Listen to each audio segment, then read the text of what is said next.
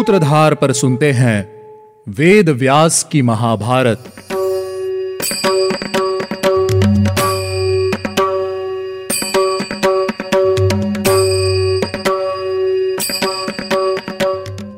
Hello listeners स्वागत है आपका सूत्रधार प्रस्तुति वेद व्यास की महाभारत में।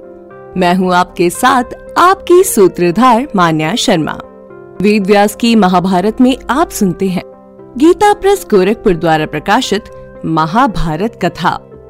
मुझे उम्मीद है कि आप सभी को हमारे एपिसोड सुनने में उतना ही आनंद आ रहा होगा, जितना आनंद हमें इन्हें आपके लिए बनाने में आता है। आज हम शुरुआत करेंगे हमारे फिफ्थ एपिसोड की। पिछले एपिसोड से शुरुआत हुई थी पांडवों की दिग्विजय यात्रा की। अब सभी पांडव अलग अलग दिशाओं को जीतने के लिए अलग अलग दिशाओं में आगे बढ़ रहे हैं। लास्ट एपिसोड में हम अर्जुन की यात्रा के विषय में बात कर रहे थे। चलिए, हम भी अर्जुन की इस विजय यात्रा का हिस्सा बनते हैं। राजा भगदत्त पर विजय प्राप्त करने के बाद अर्जुन ने अंतरगिरी, बहीगिरी और उपगिरी नाम के सभी प्रदेशों पर विजय प्राप्त की। फिर सभी पर्वतों और वहाँ निवास करने वाले सभी राजाओं को अपने अधीन करके अर्जुन ने उन सभी से कर वसूल किया। उन सभी राजाओं को प्रसन्न करके अर्जुन ने उनके साथ उल्लुकवासी राजा ब्रहंत पर आक्रमण किया। अर्जुन अपने दिव्य रथ पर विजयी होते हुए पृथ्वी को कपकपाते हुए तेज के साथ आगे बढ़ते जा रहे थे। उनको आता देख राजा ब्रहंत तुरंत ही चंतुर्गिणी सेना के साथ नगर के बाहर निकले और अर्जुन से युद्ध करने लगे। उन दोनों के बीच भीषण युद्ध आरंभ हुआ। वहाँ बड़े ज़ोर की मारकाट शुरू हो गई, लेकिन राजा ब्रहंत पराक्रमी अर्जुन के पराक्रम को सह न सके। अर्जुन को अजय मानकर राजा ब्रहंत युद्ध से पीछे हट गए और सभी प्रकार के रत्न लेकर उनकी सेवा में उपस्थित हो गए। अर्जुन ने सम्मान पूर्वक उन्हें उनका राज्य लौटा दिया, फिर उलुक राज के साथ मिलकर उन्होंने सेना बिंदु पर आक्रमण किया और शीघ्र ही वहाँ भी विजय प्राप्त की। इसके बाद अर्जुन ने मोदपुर, वामदेव, सुदामा सुंस्कुल और उत्तर उलुक देश के राजाओं को भी अपने अधीन कर लिया। वहीं रहकर अर्जुन ने सेवकों द्वारा पंचगण नामक के देशों को भी जीत लिया। वहाँ से सेना बिंदु की राजधानी देवप्रस्थ में आकर चंतुर्गिणी सेना के साथ अर्जुन ने वहीं पड़ाव डाला। उन सभी पराजित राजाओं से घिरे हुए अर्जुन ने पौरव राजा विश्वगश्व पर आक्रमण किया। वहाँ संग्राम में शूरवीर महारथियों को परास्त करके अर्जुन ने पौरव द्वारा सुरक्षित उनकी राजधानी को भी सेना द्वारा जीत लिया। पौरवों से युद्ध में जीतकर अर्जुन ने पर्वत निवासी लुटेरों के सात दलों पर विजय प्राप्त की। वे दल उत्सव संकेत के नाम से जाने जाते थे। अब अर्जुन ने कश्मीर के क्षत्रिय और दस मंडलों के साथ साथ राजा लोहित को भी जीत लिया। त्रिग्रथ, द्राव और कोकनत आदि बहुत से क्षत्रिय नरेश सब और से अर्जुन की शरण में आए। इसके बाद अर्जुन ने अभिसारी नगरी पर विजय प्राप्त की और उर्गावासी राजा रोचमान को भी युद्ध में परास्त किया। अब अर्जुन ने राजा चित्रा युद्ध के द्वारा सुरक्षित सुरमय नगर सिंहपुर पर सेना लेकर आक्रमण किया और उसे भी युद्ध में जीत लिया। इसके बाद अर्जुन ने अपनी सारी सेना साथ लेकर सुहम और चौल देश की सेनाओं को भी युद्ध में रौंद डाला। बड़ी भारी मारकाट मचाकर दुर्धृषवीर बहिलकोम को वश में किया। इसी प्रकार उन्होंने कम्बोजों के साथ मिलकर दंडों को भी जीत लिया। ईशान कोण का आश्रय लेकर जो लुटेरे और डाकू वन में निवास किया करते थे, उन सबको भी अर्जुन ने अपने अधीन कर लिया। लोह, परम काम्बोज, ऋषिक और उत्तर देशों को भी अर्जुन ने एक साथ जीत लिया। ऋषिक देश में भी ऋषिक राज और अर्जुन के बीच बहुत बड़ा संग्राम हुआ। अर्जुन ने ऋषंकों को हराकर उनसे तोते के ऊदर के समान हरे रंग वाले आठ घोड़े भेंट में लिए। इसके बाद अर्जुन संग्राम में हिमवान और निष्कुट प्रदेश के अधिपतियों को जीतकर धवलगिरी आए और वहीं सेना के साथ अगला पड़ाव डाला। अब अर्जुन धवलगिरी को लांघकर द्रुम पुत्र के द्वारा सुरक्षित किम पुरुष देश में गए। वह देश किन्नरों का निवास स्थान था। वहाँ भी अर्जुन को विजय प्राप्त हुई और कर देते रहने की शर्त पर अर्जुन ने उन्हें सम्मान पूर्वक उनका राज्य वापस लौटा दिया।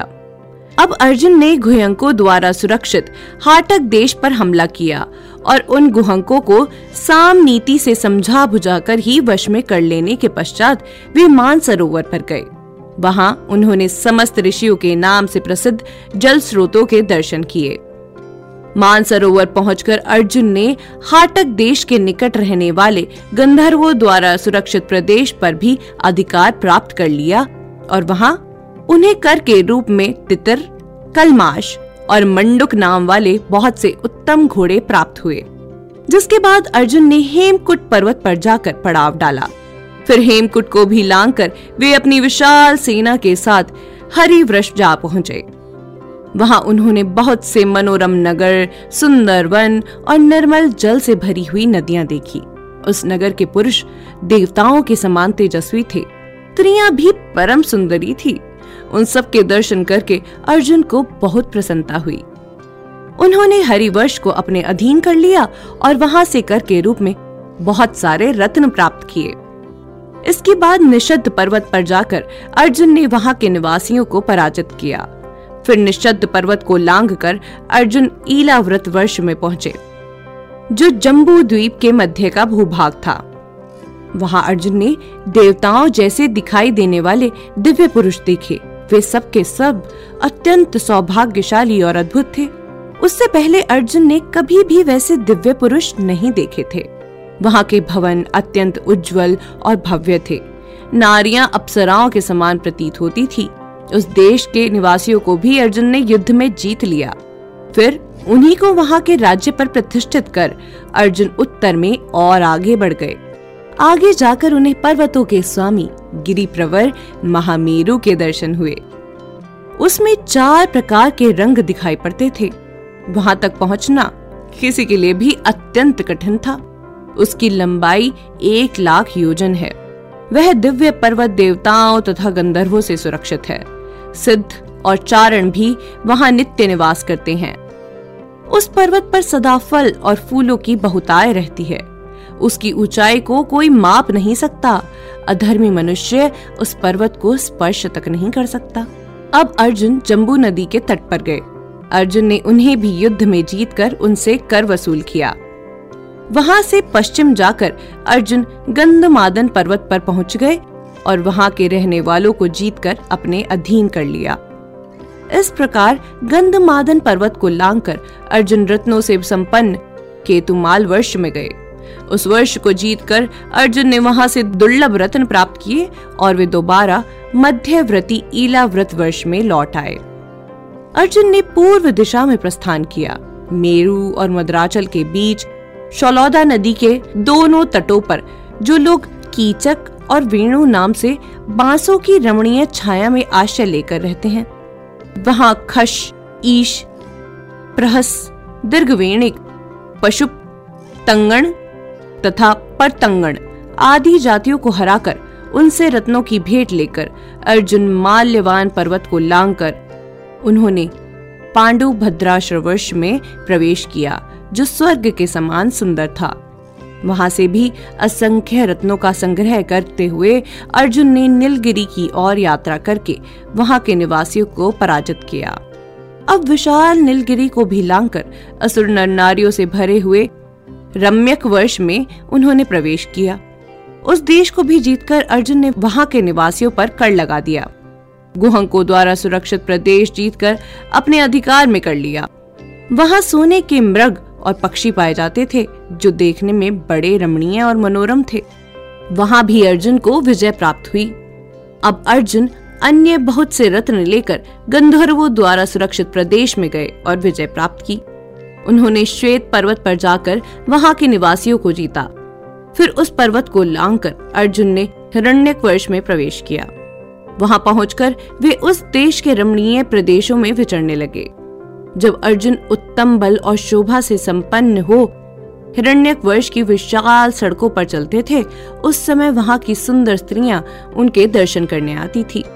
सभी को जीत कर और उनके ऊपर कर लगाकर वहाँ से मणि, सुवर्ण, मूँगे, रत्न और आभूषण लेकर अर्जुन श्रृंगवान पर्वत पर चले गए।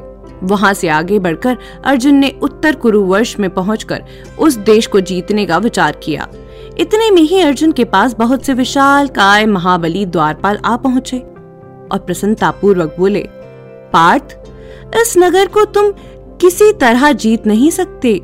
कल्याण स्वरूप अर्जुन यहाँ से लौट जाओ। तुम यहाँ तक आ गए, यही बहुत बड़ी बात है। जो मनुष्य इस नगर में प्रवेश करता है, निश्चय ही उसकी मृत्यु हो जाती है। वीर, हम तुमसे बहुत प्रसन्न हैं। यहाँ तक आ पहुँचना ही तुम्हारी बहुत बड़ी विजय है। अर्जुन, यहाँ कोई जीतने योग्य वस्तु नहीं है। यह उत्तर कुरुदेश है। यहाँ युद्ध नहीं किया जाता है।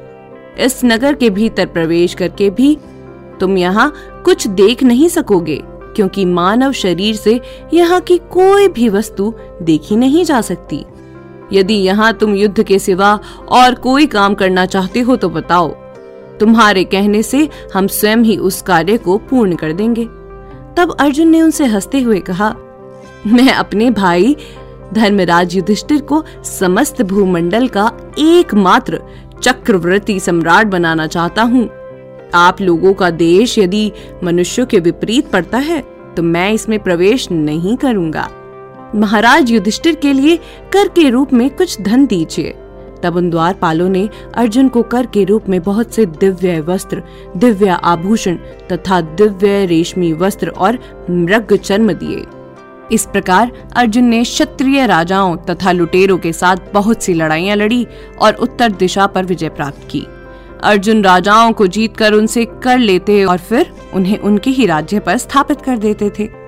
वे वीर अर्जुन सबसे धन और भांति भांति के रत्न तथा भेंट में मिले हुए वायु के समान वेग वाले तितर, कलमाश सुग्गा पंखी और सभी घोड़ों को साथ लिए और विशाल चंतुर्गणी सेना से घिरे हुए फिर अपने उत्तम नगर इंद्रप्रस्थ को लौट गए। वहाँ पहुंचकर अर्जुन ने घोड़ों सहित वह सारा धन धर्मराज को सौंप दिया और उनकी आज्ञा लेकर वे महल में चले गए। तो ये थी अर्जुन की दिग्विजय यात्रा।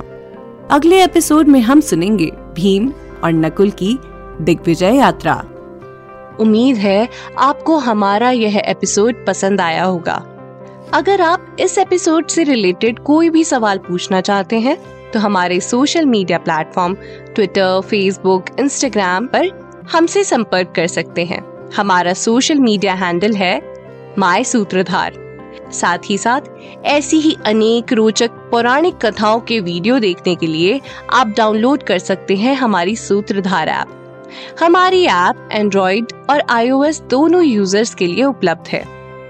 यहाँ आपको हर एक कहानी, सुंदर चित्रण और सटीक फैक्ट्स के साथ मिलेगी। इसके अलावा आप श्री राम कथा मिनी टेल्स पॉडकास्ट हिंदी और इंग्लिश नल दमयंती प्रेम कथा, हिंदी इंग्लिश तथा ऐसी ही अनेक कहानियाँ अपने मन पसंद ऑडियो प्लेटफॉर्म पर सुन सकते हैं। लिंक आपको डिस्क्रिप्शन में मिल जाएगा। मैं आपकी सूत्रधार मान्या शर्मा, मिलूँगी आपसे अगले एपिसोड में। याद रखिएगा हम हर सोमवार और शुक्रवार आपसे मिलते रहेंगे।